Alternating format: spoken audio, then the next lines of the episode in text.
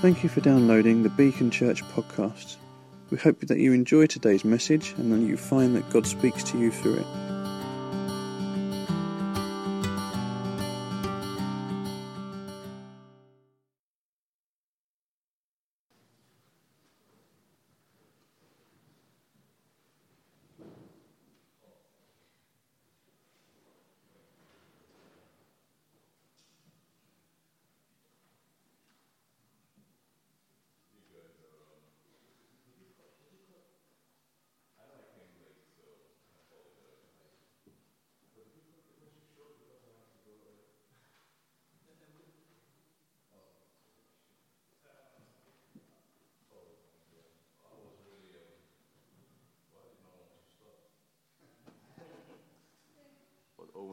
Us worshiping the Lord. Uh, yeah, yeah, yeah. On your head be it, Owen. on your, on your head be it. yeah. Um, I, uh, well, I didn't. In case you were going to ask, did you have a good night's sleep? The answer is no, I did not. I don't know why, but I, uh, well, I didn't. Just sleeping in hotel. I'm actually sleeping in a hotel on all days. It just was, didn't go well. They, have a, they had a party downstairs.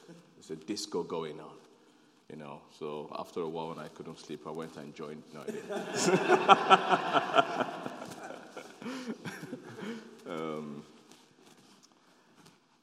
I'm going to, I feel like, uh, well, let me read the Bible first. So let's turn to the Bible. Joshua chapter 5.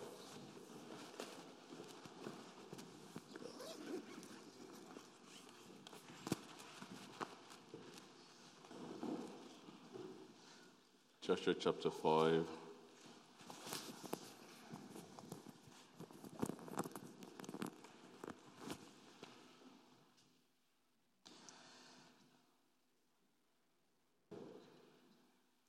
I'm going to read from the very beginning.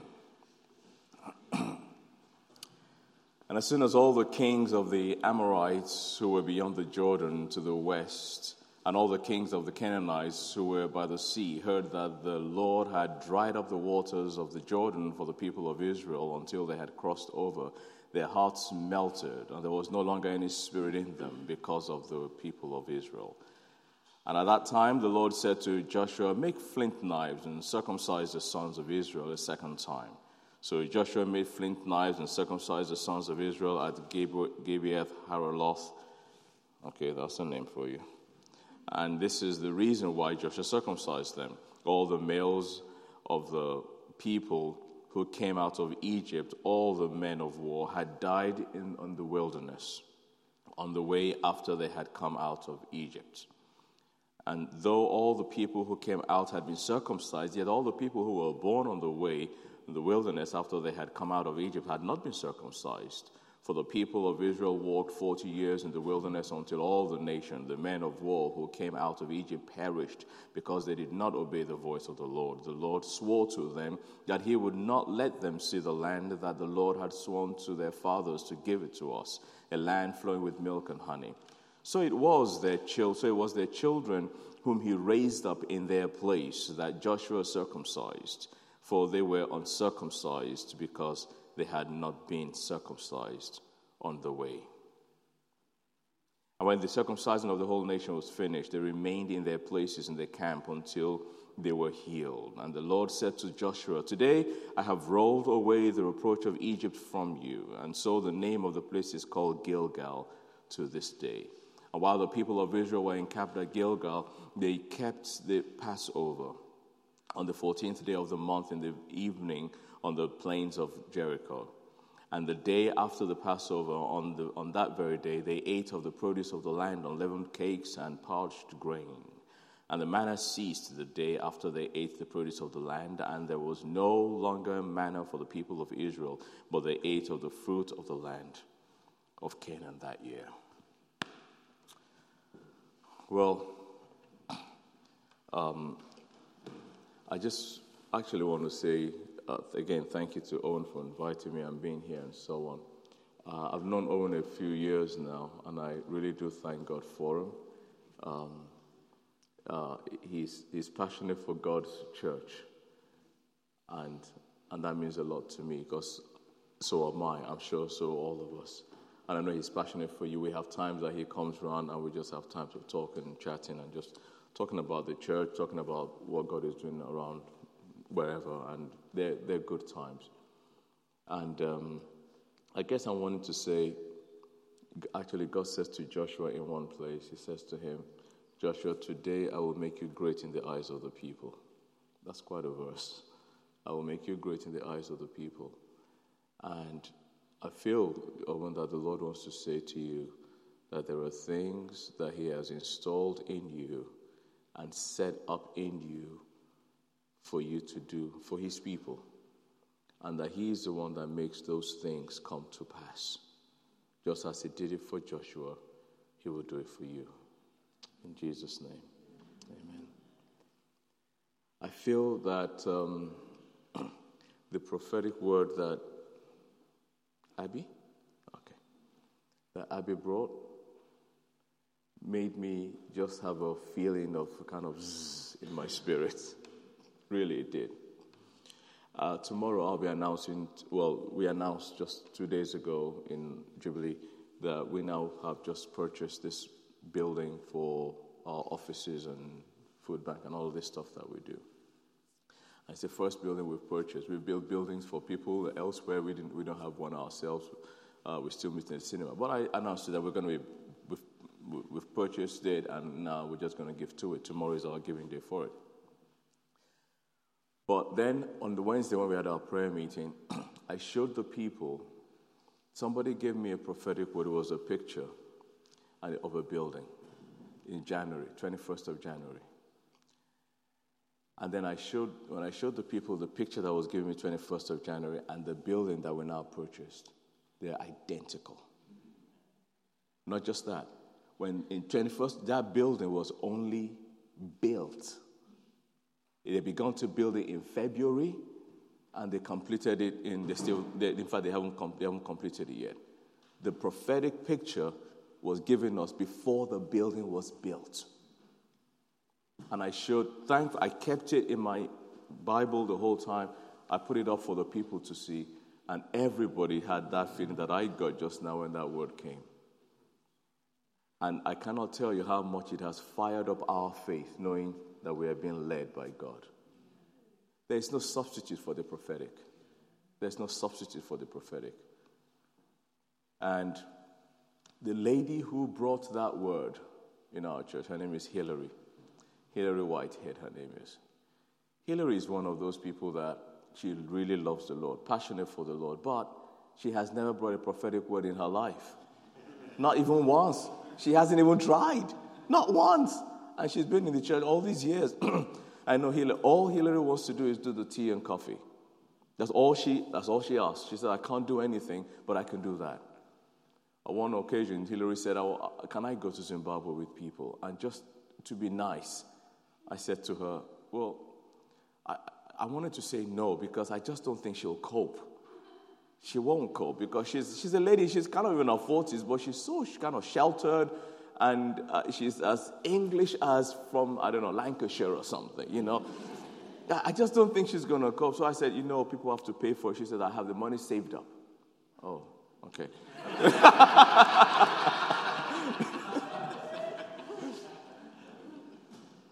I said, Well, it's just, it's very hot, you know, and the weather. And uh, she says, I want to, will you let me go? So we let her go. I tell you, she was, um, all our bags finally arrived, except Hillary's bag got lost. Said, Now what are you going to do, Hillary? Because also, we all packed these big bags. She had this little thing. I'm like, She doesn't know what she's doing and her bags got lost. We landed there. She had no clothes, no nothing. I'm like, Hillary, are you okay? She's like, oh, yeah. Oh, okay. you know, I felt like saying, you, you really shouldn't be okay. but, but she says, oh, I'm fine. I'm absolutely fine. You know, and I got some money. I got someone to take her shopping and bought everything. Hillary just loves God. During worship, Hillary is, Jubilee is very diverse. Hillary is always in the back somewhere dancing out of tune. out, way out of tune. Just like this, like this, just all very schizophrenic, but she loves it. And of all the people that the Lord could give a prophetic word that would usher us into a new era, he chose Hillary. It, it, when Hillary heard, she heard of the building for the first time on Wednesday, and she saw a photograph of the building we we're buying on first time on Wednesday. Hillary came to me very scared, saying, like, she said, I just, I just felt God put it on my heart. I didn't like mean it. I just, know, I didn't mean it to become a big. I'm just, I just, God just put it in my heart. So I just drew it. And she just is so scared. She is now, she has an unbelievable, healthy fear of God now, as does the whole congregation. It's nothing like you when God speaks to you. And I'm saying that because that word today completely comes into the heart of what I feel the Lord has for me to bring to you this morning. So I'm entitling this Preparation for Possession. Father, we thank you for this time. Thank you for the song we just sang, honoring you, your name, your attributes, your character, Yahweh. Those in the old could not call you Yahweh, but we can because of the finished work on the cross. So we thank you. Our hearts are full of gratitude. And now, Lord, we come to your word. We, we come to bow down to it. We don't stand proud of it. Would you let it reign over us and wash over us? Teach us something new and different. Remind us of the old ways, Lord, that we may live in it. Holy Spirit of God, speak to us. Impregnate us with something different for a new season that at the end of it we all be edified and Jesus Christ be glorified. And everybody said, Amen. I was sharing with the youths a few, I think a couple of years ago at New Day that the story of the Bible in the end. Oh, are you guys okay there? I, is it? I can help you if you need some help. Okay, okay. Because I have another computer here if you want. Um, the story of the Bible really is a story of deliverance. it's a story of a God who, out of no lack in himself, he created man and having created man, uh, uh, he just he made him and loved him. No deficiency in him. Most things that we do, we do, but there's a little bit that comes back for us, not with God. He just he has there's no deficiency in him. He wasn't lacking anything. And so it is that he made man in his own image, which is huge. And he made him to worship him, to honor him, to praise him. But of course, you know the story. Man goes rogue and goes to do his own thing. And God tries to call them back and they wouldn't respond. He sends them words they wouldn't hear. He sends them prophet, they wouldn't respond. He shows them signs, they wouldn't respond. And so in the end, they end up in slavery in Egypt. You all know the story. But having been left then in Egypt for 400 years, he then was going to deliver them. The gospel really is a story of deliverance, how man having gone rogue, God calls man back. Deliverance.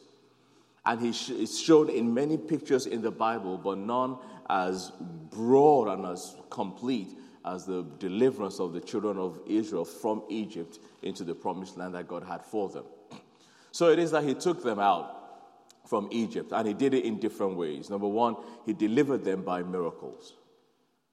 He did it because he sent Moses in, and Moses, in going, who you know the story, he cannot speak properly, but God uses him, and he goes to God God says, I'm going, well, God comes to him, I'm going to use you. He goes into Egypt and goes to Pharaoh, and all the signs that he does, the snakes that are turned, uh, these stuff that turns into snakes, and uh, the boy, everybody breaks out in boils, and frogs, and lice, and all kinds of things, water that turns into blood, and darkness, which is one of my favorite ones, and often overlooked. That it says the darkness was so dark that the people could feel it. Uh, when you're like me, like us, you live in London, we don't know what darkness is because there's light everywhere and light pollution. You have to come to a place like this to begin to get a feel for it. And then you go to other parts of Africa, you feel the darkness seems even more because at least here, you still, you know, there's some light going to show up soon. But there are parts of this world where there's no light going to show up soon. So dark. He says the darkness was so dark that people could feel it. They were in awe of God. By the way, the whole time that all this is happening, this is happening in the, in, in, amongst the Egyptians. In the camp of the Israelites, there's light. So now they're beginning to catch a feel for the God of the Israelites, who he really is, what he really can do. Uh, uh, it says in the book of Psalms, mighty works that he did in the land of Ham, that is in Egypt. So they were delivered by miracles. Not just that, they were destined. When they came out, actually, when they came out of Egypt, they were singing the song, Psalm 106, verse 24 says, Who is like unto you, O God? Amongst the God who is like unto you, glorious in holiness, fearful in praises, always doing wonders. So the point is this God is trying to show them, just show his own children, just so you know I'm a God of power. I'm a God of miracles. There's nothing I cannot do. He's trying to, you know, to awaken faith inside them for Him as He's leading them out. They're delivered by miracles. Not just that, they were destined by promises. And uh, Exodus chapter 6, where He says to them, He actually gives them seven times, He says, I will. I will bring you out from under this burden. With my outstretched arm, I will remove you from slavery. Uh, you who are not a people, I will make you my people. And I will be your God. And I will give you the land, the land that I promised to your fathers. And I will make it an inheritance for you. Seven times he says, I will, I will. I, he's virtually marrying them, you might say, marrying them to himself. He's drawing them. You know, the concept of God as love does not just turn up in the New Testament. It is there right through in the old if we will look for it. It's just that people tend to think of the harsh acts that they see. Everything okay? Okay. The that they see. So it is that they were destined by promises, just like you and I have promises. But then finally, they were sustained by miracles, by the supernatural. Uh, when they came out of Egypt, they came to the Red Sea. This is like my favorite story ever the Red Sea. No Hollywood thing is ever going to beat this. Um, I heard uh, The Rock being interviewed on the radio yesterday. Uh, he just has a, he has a new film out, San Andreas, and he's talking about it. Oh, this film, and the, just a story and the narrative. And they just take themselves too seriously, all these people. they really do, you know. You want to see stories, you want to be impressed, go read all this stuff in the Old Testament and see the God of the Bible and see what, and that's why I love that song we just sung. Because it just describes the majesty of God. Psalm 8 says, Oh Lord our God, how majestic is your name in all the earth. When I think of the heavens and the earth, the works of your fingers. you know, when we want to do real work, we get our hand out, we can pull your hand. With God, finger, the works of your fingers. He just spoke it be. He just, flo- just throws the stars into space. And they're there till today. From the moment he said, Let there be, nature scrupulously obeys God. It never dares to disobey God. Since the time he said, Let the sun come up, let this go down, let the moon, everything obeys till today. And he had to say it only once. Oh, that my word to my children would be like this that they would just obey the first time, but they don't everything that God said, it's just, it's, it's amazing. He delivered them by miracle, destined them by promises, and He sustained them by the supernatural. That they're coming out and they go through the Red Sea. They see every, you know, He's passed the Red Sea, they walk on dry land. I often like to say and remind people, because we, we, we think of it as they got there, He put the stick, everything goes not quite like that. You know, yes, actually, Moses says to God, I don't know what to do. And God says, Well, why are you talking to me? which is a very scary moment. Yeah, because, and God does that to all of us at some point. Because there's something, God wants to know, well, what will you do? Well, many Christians in that moment be like, oh, since I don't know and you don't know, I'll go find out from somebody else. no, this, the, the, the trick is to stay there. Stay there, and He will come through in the end, actually. Exodus 15, He will come through the everything path, they would have had to walk right down into this thing. They would have had to walk on dry land. God would have had to tar that thing in a hurry. Because although they would have sung, the children would have walked, the fishes, all, all of this, the water, vertical water by the sides, all the fishes and all of that. Oh, I'm still impressed by this. In a world that there's so much to be impressed by, this is what impresses me. That God did that then and actually, He still does these acts today if we will open our eyes and behold the beauty that is all around us. They walked on dry, and the Bible references this something like 10 different times. So it's quite a big deal. Quite a big deal. Not just that. It says that it says he sustained them. It says their shoes never wore out. I like to joke and say, how did they even notice that? I think somewhere in the wilderness they're sitting around talking and saying, you know, I bought these shoes in Egypt, you know.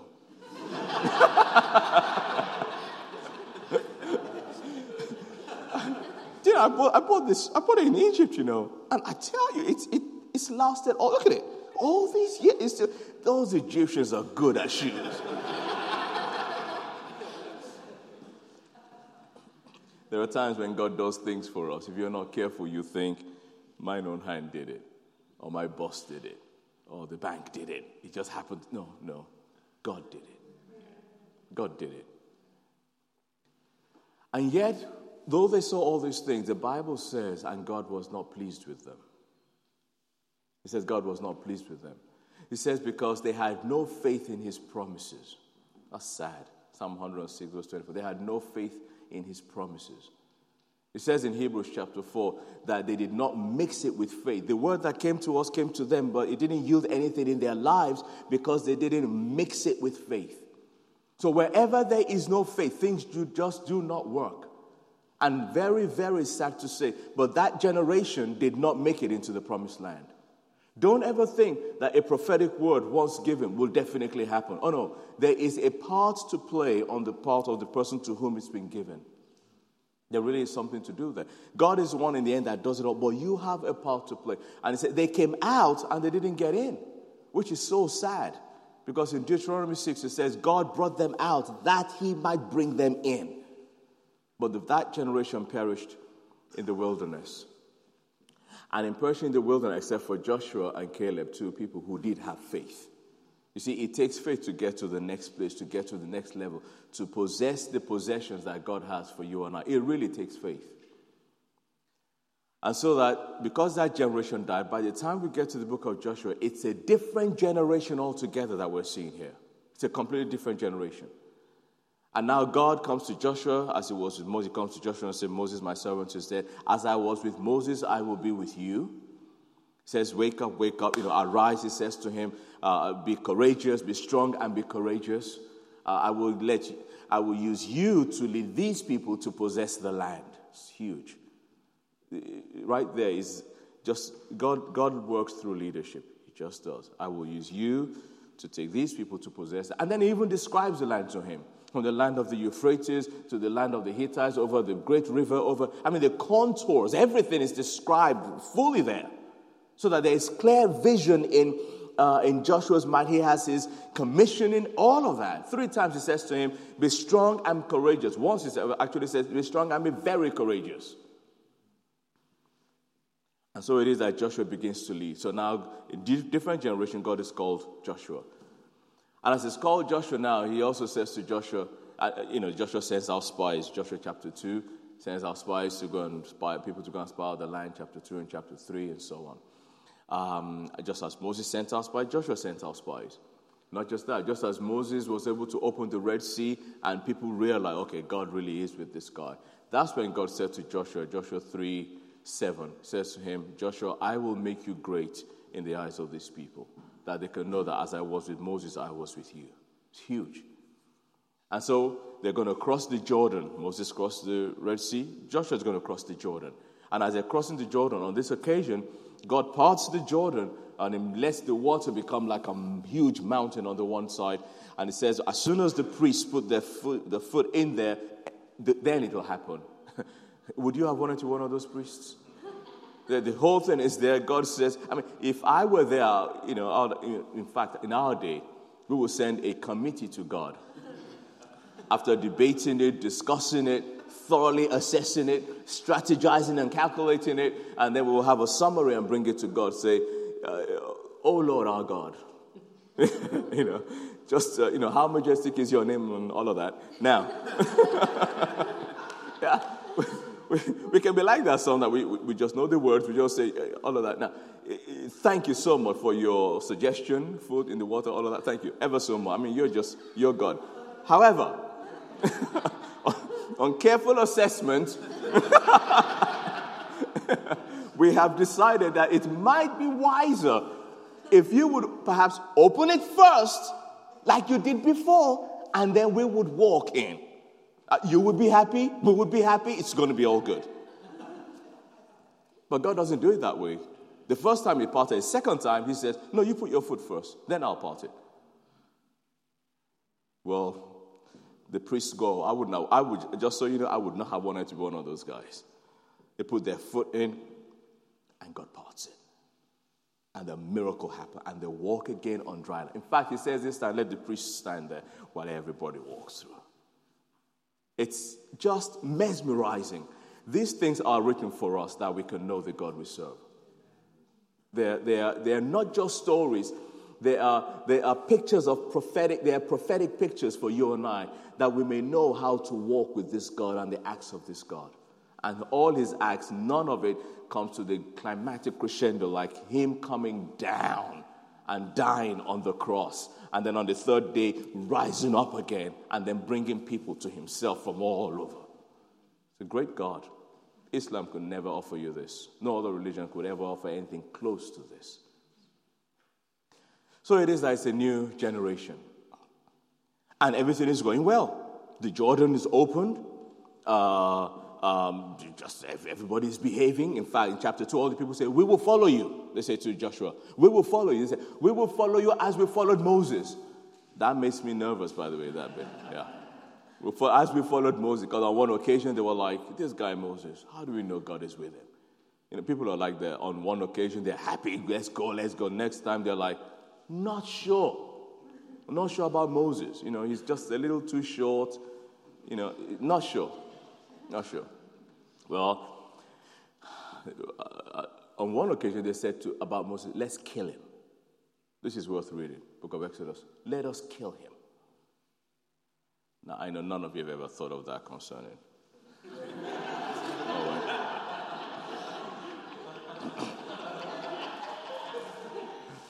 Pauline, maybe, but not the rest of you.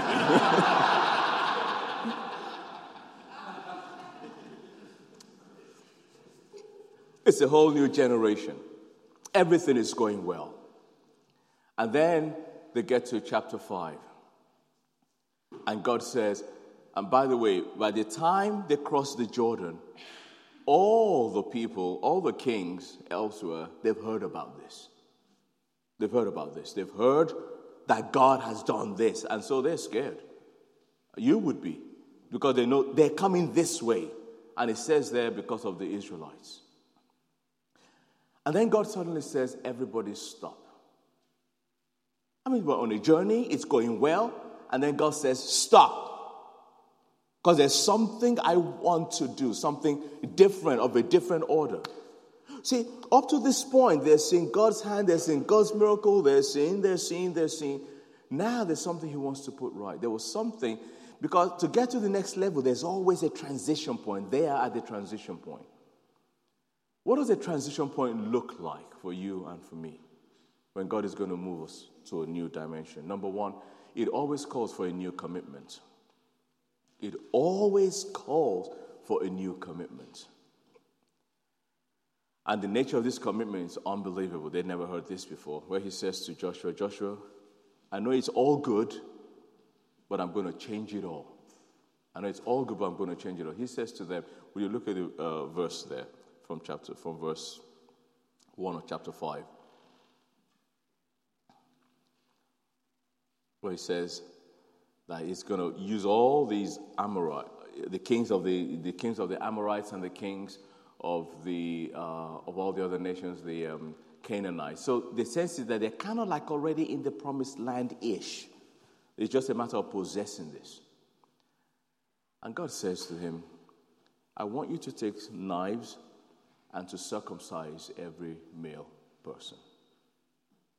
Well, this is not good news, especially if you're a guy. you know, it's like, Lord, I'll do anything, but what's going on here? Oh, your sheepish laughs. That's what God said in the book. I'm just reading the Bible. It's like, circumcise them. Why?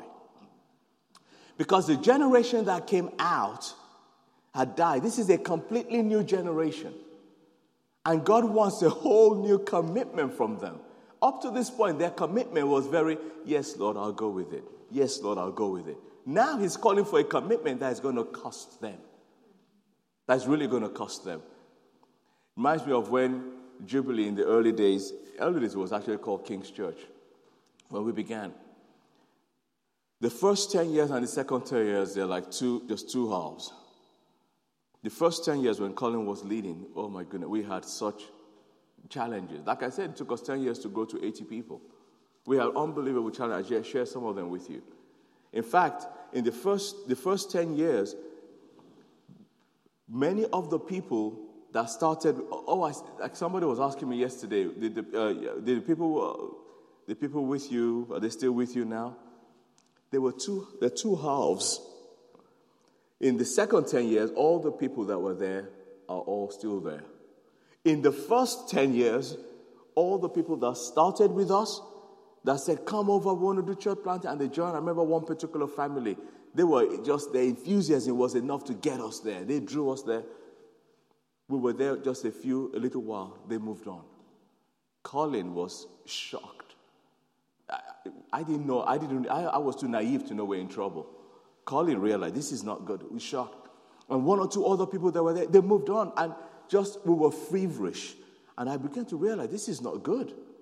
It took us forever to grow. The first half was difficult. And so by the time we came here to Ashburn, God was calling us to a whole new commitment level.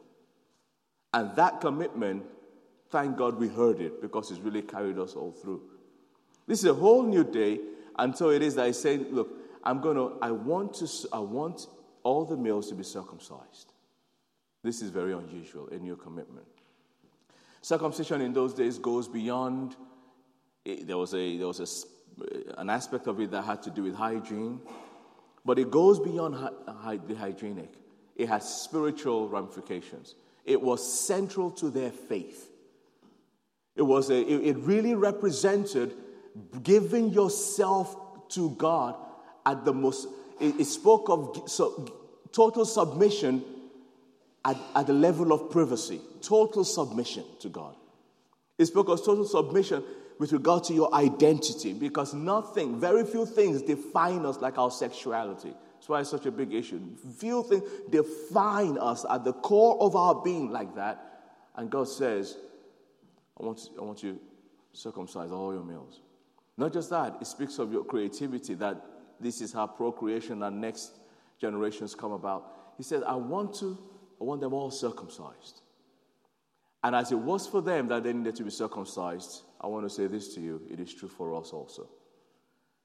But the circumcision in the New Testament, Philippians 3 3 says this that we are the true circumcision that worship in spirit and glory in Christ Jesus, and we have no confidence in the flesh.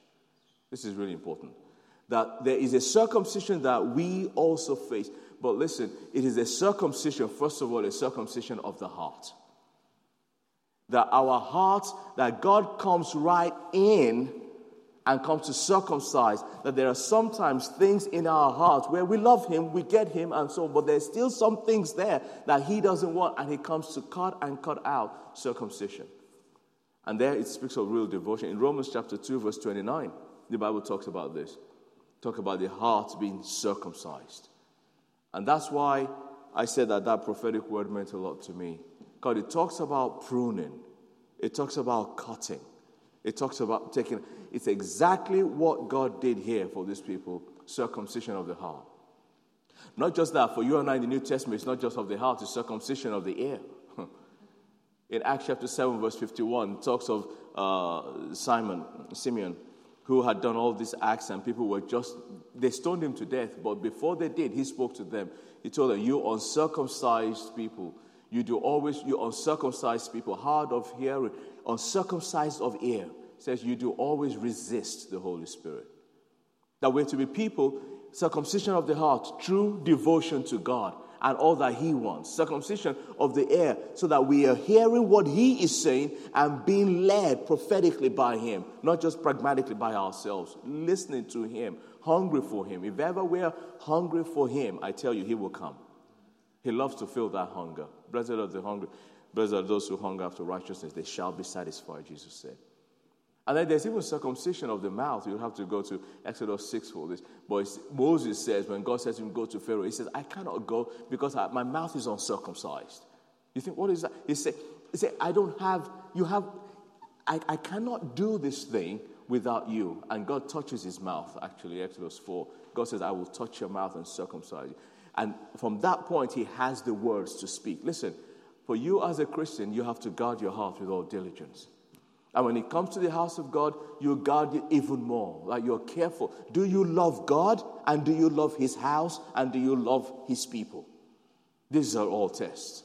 You have to be careful how you hear God. Are you, is your life being led by what He says or by what you were told? You know, African parents always say to their children, You're going to be a doctor. That's all there is. You know, that's, if they see that you're not quite smart, then they'll settle for being a lawyer but that's about it. Oh, yeah. It's exactly how they are. They'll settle for lawyers, that's it.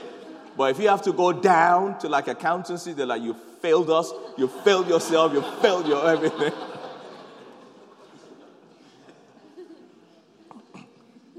and so you end up living your life with what, what my parents want. You just do what they want. Well, not, this is not a call for disobeying parents, but it is a call for saying, what has God put in your spirit? Not what did you watch on television one day and you like it, oh, I'll do that. No, no. What has God put in your spirit? Circumcised of heart and of ear and then of mouth. If ever anything is important, this is circumcision of the mouth. That the mouth with which we praise God and honor Him and worship, like we just did, one of the ways that faith gets stolen from you is when with the same mouth we don't use it right. And faith killers come in, is the way I like to describe it such as negativism, the disposition to always project to the worst case scenario. Well, that, that, will, kill, that will kill any, any life, just make it benign, any people group, any church, wherever this is negative, negativism. And there are people like that. I dare say it comes fairly natural to some people being negative. In fact, it's almost a gift. they, they can just do it effortlessly. They just do it. They just think it won't work. How, how do you know? It, it just won't. And they just like that. And I've seen people like that. You, you could not convince them that this thing could work. You just couldn't convince them. It doesn't matter what you do, what you say. They're just not going to. And even when you do convince them, so these kinds of people, you approach them, especially in meetings. By the way, you don't want one of these guys to be on the trustee. Okay, that's the, that's just the end of the church. You know, so you, you, you know what they're going to say. You, we're going to do this. You know what they're going to say. So you plan ahead. And when they say, you just be like, yeah, but we've thought of it already. We'll do this and this and this and this. And they'll look at it. The best you will get from them is silence, never approval. They're just going to be like, okay.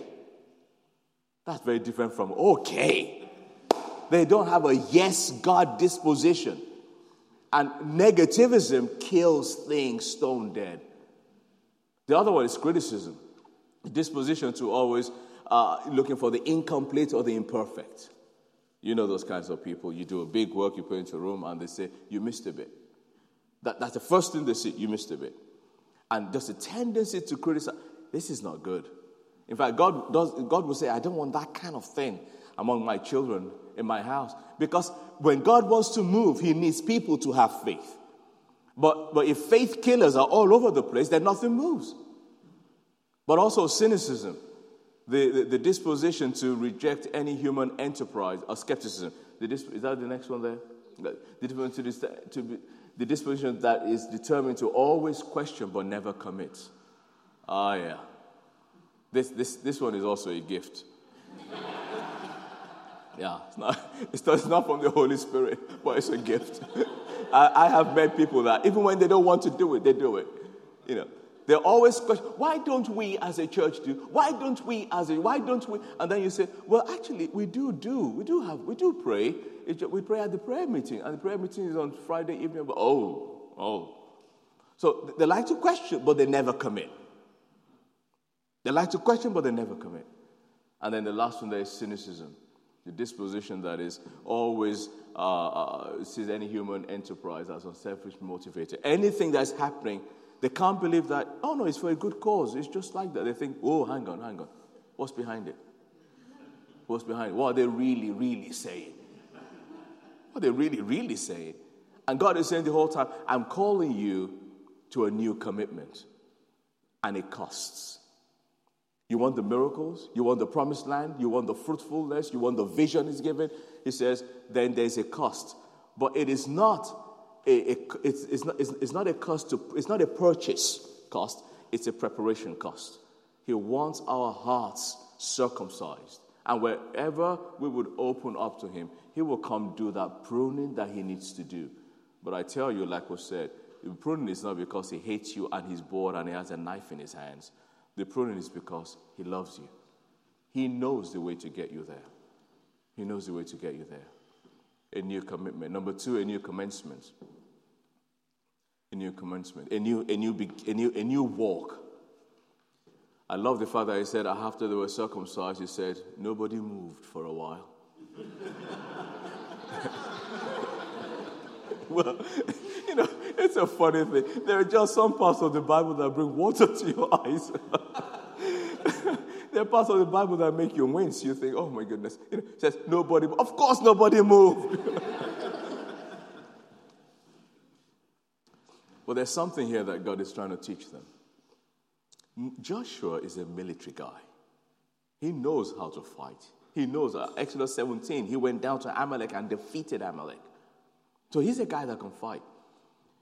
When everything is going well, you just cross the Jordan, and the kings in the other places, they are fearful, they are running for their lives.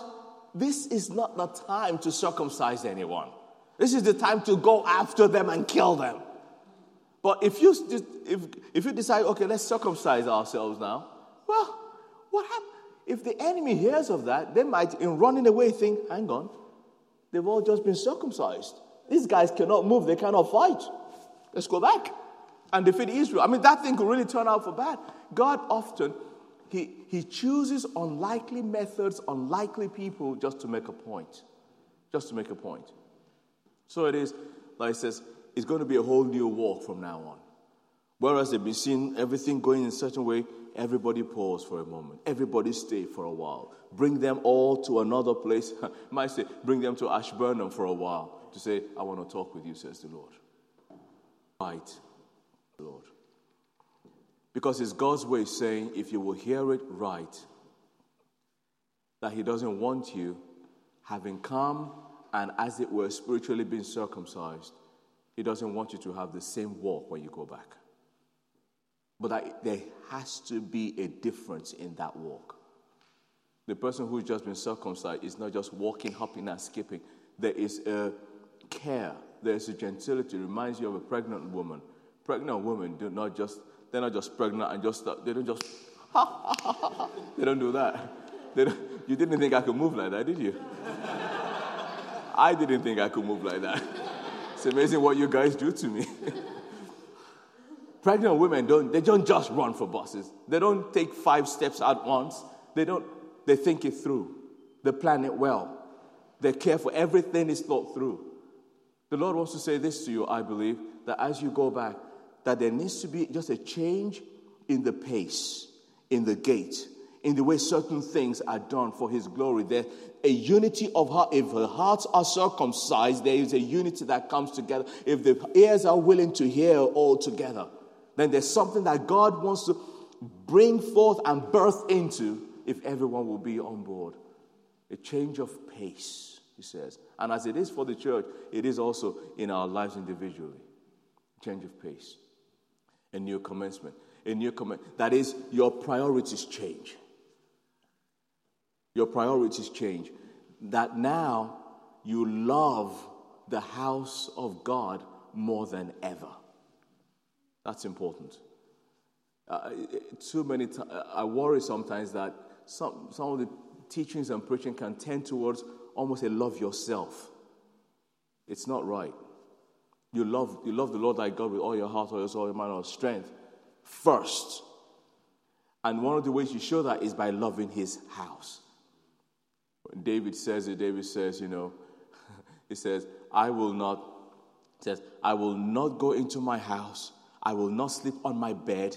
I will not close my eyelids upon my bed until I found a place, a dwelling place for the mighty one, the mighty God of Jacob. I love that passion. says, Oh God, I love your house. I love your house. God wants to call us to love his house exactly that way. And when we do, everything else becomes easy. Serving in his house becomes a joy, actually. And, and worship pours forth. The other thing is change, change priorities, but also changed passions. That your worship of God goes into a deeper level. That it goes from the, yeah, the singing of good songs and the enjoyment of it in the soul level to an even deeper level. Thank you. To an even much deeper level, to the point where actually, when you're before God in the congregation and you're worshiping or by yourself, you, even you know something from the depths of me is coming together and coagulating and bringing it before God and saying, Lord, this is, this is all I am, all I have. I give it to you deliberately. I give it all to you. And God loves that wherever He sees it. It's a call to change priorities, change passions, to really, really give everything. It says, Blessed are those who dwell in your house, they are forever praising you. They love your house, they are forever praising you. Says, I would rather be a doorkeeper in the house of God than be in the tents of wickedness. Changed perspectives. It's a different way that I see things from now on different way that I see things, the vision that God has given, I want to live my life for that. Change preferences. That now it's not just about me, it's about other people as well, loving one another, He says in book of Romans. Well, all of these things, God, through circumcising, He's trying to teach them something. There's a way to live from now on. A new commitment, a new commencement, finally, a new confidence. Because these people, imagine now, they had come 40 years in the wilderness and they had been fed breakfast by God every morning and they even had dinner by God every evening. They had the manna in the morning, just there, and they had the quails in the evening. For 40 years. The longest miracle in the Bible. For 40 years, the people would wake up in the morning, come out of their tents, and just get the breakfast, go in. It's done. That was it. In fact, God said to them, No one is to keep this thing for the following day. You are not allowed to save it for the following day. Yeah. You know, I think God felt there might be one or two Nigerians in there. Because if I were there, I'd be thinking, whoa, this is business. I see business here. That's what I've be thinking. I see business here. You know, collect it, collect it, store it. You know, somebody's got to be hungry by lunchtime. Sell it. store it and sell it. I, I see business here. I think God knew some, some people would do it. In fact, one guy did it. He was like, do not keep it. The guy took it and he kept some. And the following morning, it had turned completely to maggots everywhere. He's trying to teach them something. You will live by faith and by faith alone. I said to you, I will provide every day. My resources are inexhaustible. Trust me. So every morning they come to get it. They come to get it. Evening, it's there. And the shocking thing is, finally, everything's going well. We're entering a new land, and God stops the miracle. What? This is back to front. You're expecting even extra miracles. Not just breakfast and dinner, lunch. lunch, right there. That's what we want. He stopped the miracles. No more, not, no more food from above. What? Because God, God never wants to rear brats. He never wants to rear children that are just spoilt, that take Him for granted. After 40 years, there's a whole generation that grown up that thought it's just the way it is. Food comes from above. Surely that's the way it is for everybody. And they're taking it for granted, only to realize it's not like that. It's not like that for the rest of the world. You've been, this is a miracle right here. You're living in the middle of a miracle. It's not like that. We had a guy, uh, Julian Adams, you may know him. Julian been here? You all know Julian Adams? Yeah, prophetic guy. Okay. Oh, oh, a very prophetic guy. And we had him in our church one time. He came to preach and, and uh, praying for people prophetically. And then halfway through, he stopped and said, And you, Tope, God says, you know, uh, eh, I just see you, God shows me a picture. I see you preaching in stadiums, and, and, and you're preaching, and so on. And I thought, mm, okay, amen, you know. I just, I, I, I, I just, I, I, I didn't deny. I believe that God can do anything, but I, I, I don't know any stadium. I don't, you know, maybe one day in Africa in a stadium that seats 200 people, maybe by, uh, you know. So, amen, amen, amen. And then bit by bit, we just continue with life in the church. And one day we were going to pull all the congregations together to meet together, and somebody found an athletics stadium there, and we all moved there. We did all this stuff, you know, all loud and everybody. It was a great night, you know, wonderful. And uh, it was actually the crossover, so we do something on 31st December every year. And we're preaching, and the whole place is full and packed. You know? And when you're on that stage, you, you can't see. Often when you're on these stages, you all those lights, you can't see I'm preaching the gospel, give your life to Jesus, and I'm preaching and preaching. And in the middle of it, I remember exactly what I was doing. The Lord reminded me of that word. You will one day preach in a stadium. I thought one day it will be somewhere out there at some point in the future. Up to that point, had, it never dawned on me. Even though we're talking about it, discussing it, paying the money and all, it never dawned on me that, oh my goodness, that prophetic word. Only when I was preaching in that moment, it, happened, it dawned on me. There's a lesson here that it's possible to be walking in the middle of a miracle and not recognize it. And not recognize it. And very often that happens with people. And I want to say this there are things that God is doing amongst you that you may not call a miracle, but I think God would. I think there's a unity factor. I think there's a love. I think there's such vision that He's given and potential He's installing that if we will hold on to it and hold on to Him, you'll see so much, much, much more. So much more. And actually, although he stopped the miracle from above and he stopped the quails and the manna, actually, that year, you, you know what they ate? They ate food that they did not plant. They lived in houses that they did not build. They lived, he, and he had told them this in the past I will give to you vineyards that you never planted. And he did it. Not just that. Now they were also going to work. He, they were going to have to learn to take seeds. Hmm, what are these seeds? God, they never. They just used to eat from a bowl. What are they? Oh, very small, very small. and God is like, just put it in the ground. What do we do? Just put it in the ground. Well, just in, just put it in the ground. Put it in the ground. Yeah, yeah. Now water it. The water. Water. We'll have no water. Okay, I'll give you water from above then. Rain. Who else is it? And that thing germinates and grows. And when it grows, it doesn't yield one, it yields a whole lot of them. You plant, water, it is God that gives the increase. Till to, people don't see that as a miracle. I see it as a huge, huge miracle. When you're a little five year old in biology class and they give you a little bean to go plant and that thing germinates, it does something for you on the inside. It's a sad thing that we outgrow it, which really, really shouldn't. And so he shows them. Now, the miracle is there, but it's of a different order. It's not just coming and falling from above. You do, you are connected to it somehow. And that's the point. That as we walk with God, there are things He will want us to do but we are, con- we are very connected to. But don't ever think we did it all. He's the one doing it all. He's the one doing it all. I want to close with something that I heard quoted yesterday. Because this generation of people, at the end, they were, that generation went on to destroy, the walls of Jericho came down with this generation. This generation will go on to see 17 different kings removed and destroyed.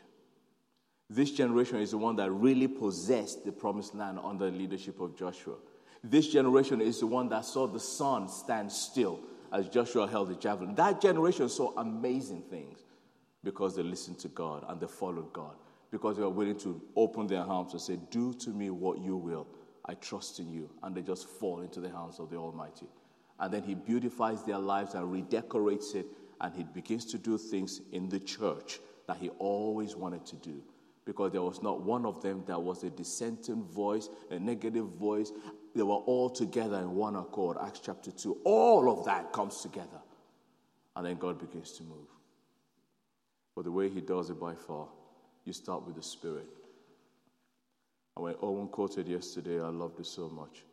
On the last day of the feast, Jesus said, If anyone thirsts, let him come to me. And I woke up with that in my heart this morning, and I feel the Lord would just want me to just, to just spend a few moments to just pray for you. Does that sound like a good idea? Five people think it is. That's... I wonder if, if I should just play something that just helps us just come back to God and worship. Probably all about five minutes or so, but to just come before Him. If anyone thirsts, let him come. And the picture there really is in those days, they would come to celebrate, actually, uh, they would come to celebrate all their Feast of Booths, and they would have big, huge, uh, uh just uh, kegs of water there, massive things. And on the final day of the feast, the priest would climb up the steps and they would take all those, those kegs of water. Everybody, it was the final day of all the feasts. They would have been there for a while, sleeping in the open, celebrating all the journey that God gave them. On the final day, the priest will come and they will push down the water from the side, and the water will just gush all the way down the, down the step. And people would shout and shout and shout because it's reminding them of what God did in the Old Testament, you know, in their time, of, uh, in their father's times, of water coming out of a rock and they gushed out water. They would shout as it poured down. As they're shouting and applauding this ceremony, Jesus is standing there. And the Bible says, and Jesus raised up his voice in, with a loud shout. Jesus shouted and says, If anyone thirsts, don't look there, look here. If anyone thirsts, don't look to the Old Testament. Look, one greater than Solomon is here. Now, if you will look to me, I'll fill you. He said, Well, let him come. If anyone thirsts, then let him come and he will be filled. Thirst, come, filled. Let's stand.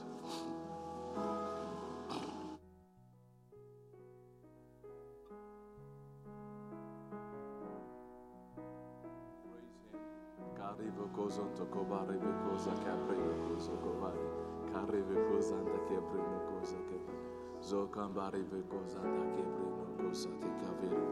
Cobre de coso, cobre de coso. Kava korba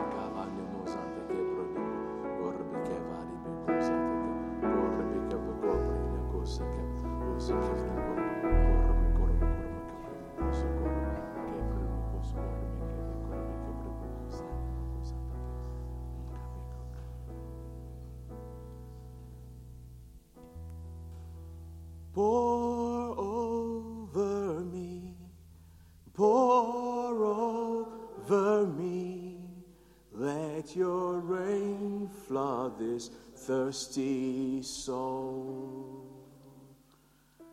Pour over me your waves of love. Pour over me. Lord, we come before you thirsty and needy. Lord, I pray that you would pour your Holy Spirit out afresh afresh on us right now in Jesus' name. Go on, just speak to the Lord. Say, Lord, I'm hungry for you. I'm thirsty for you. I need you.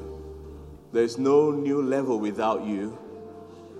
So flood me, O God. Wash me through and through. Cleanse me from within. Purge me in every way. Izanda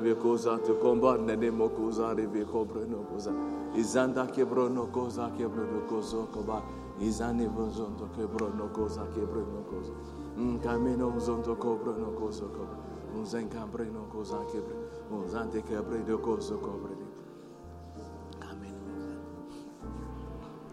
I felt that I feel the Lord would say there's somebody here who like was said already before, there's a sense in which you are here, but you feel disconnected. The Lord does want to connect you right back at a heart level.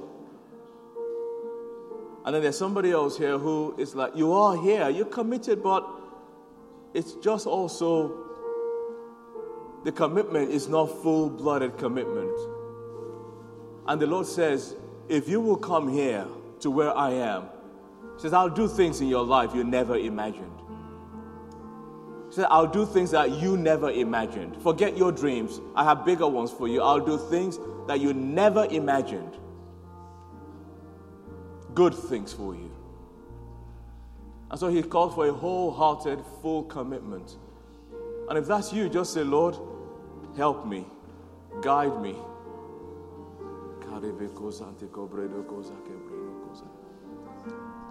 And if you're here, you'd love me to just pray for you. Why don't you just come to the front? I will gladly just pray for you and say more of the Holy Spirit to move you to levels of faith in God.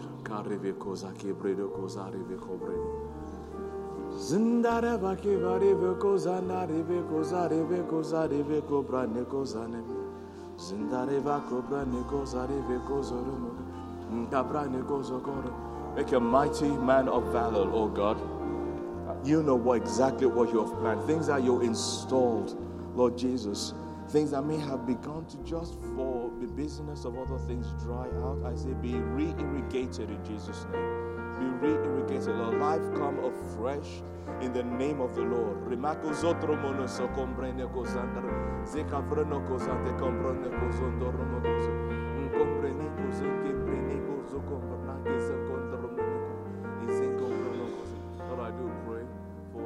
Next level, whatever it is for Abby in her life. Let her see evidences of your presence. Let her live in the consciousness of your presence daily. Be filled in Jesus' name.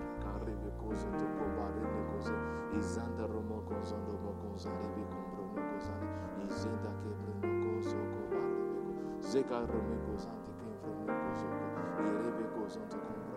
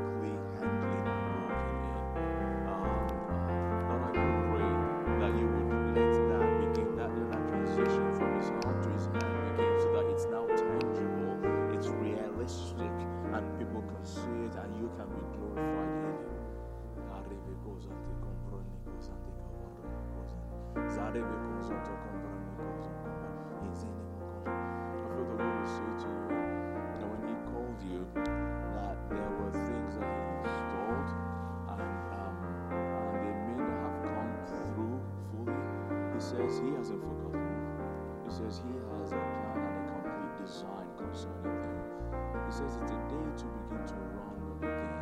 The says it's, it's a day to run. It's a it doesn't have to be not a sprint. There's a slight jog.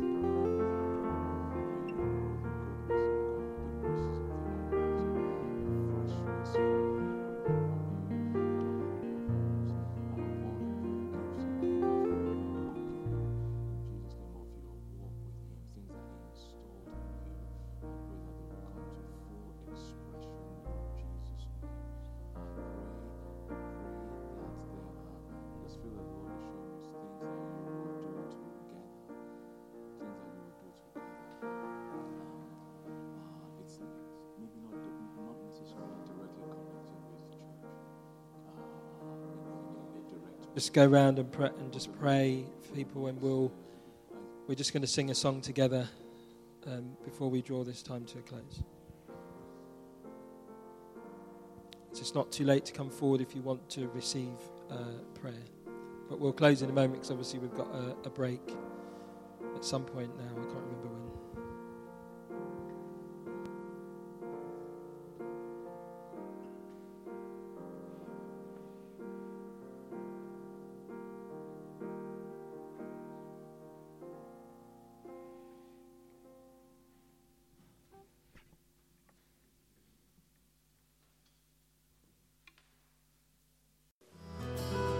Just listened to a Beacon Church recording.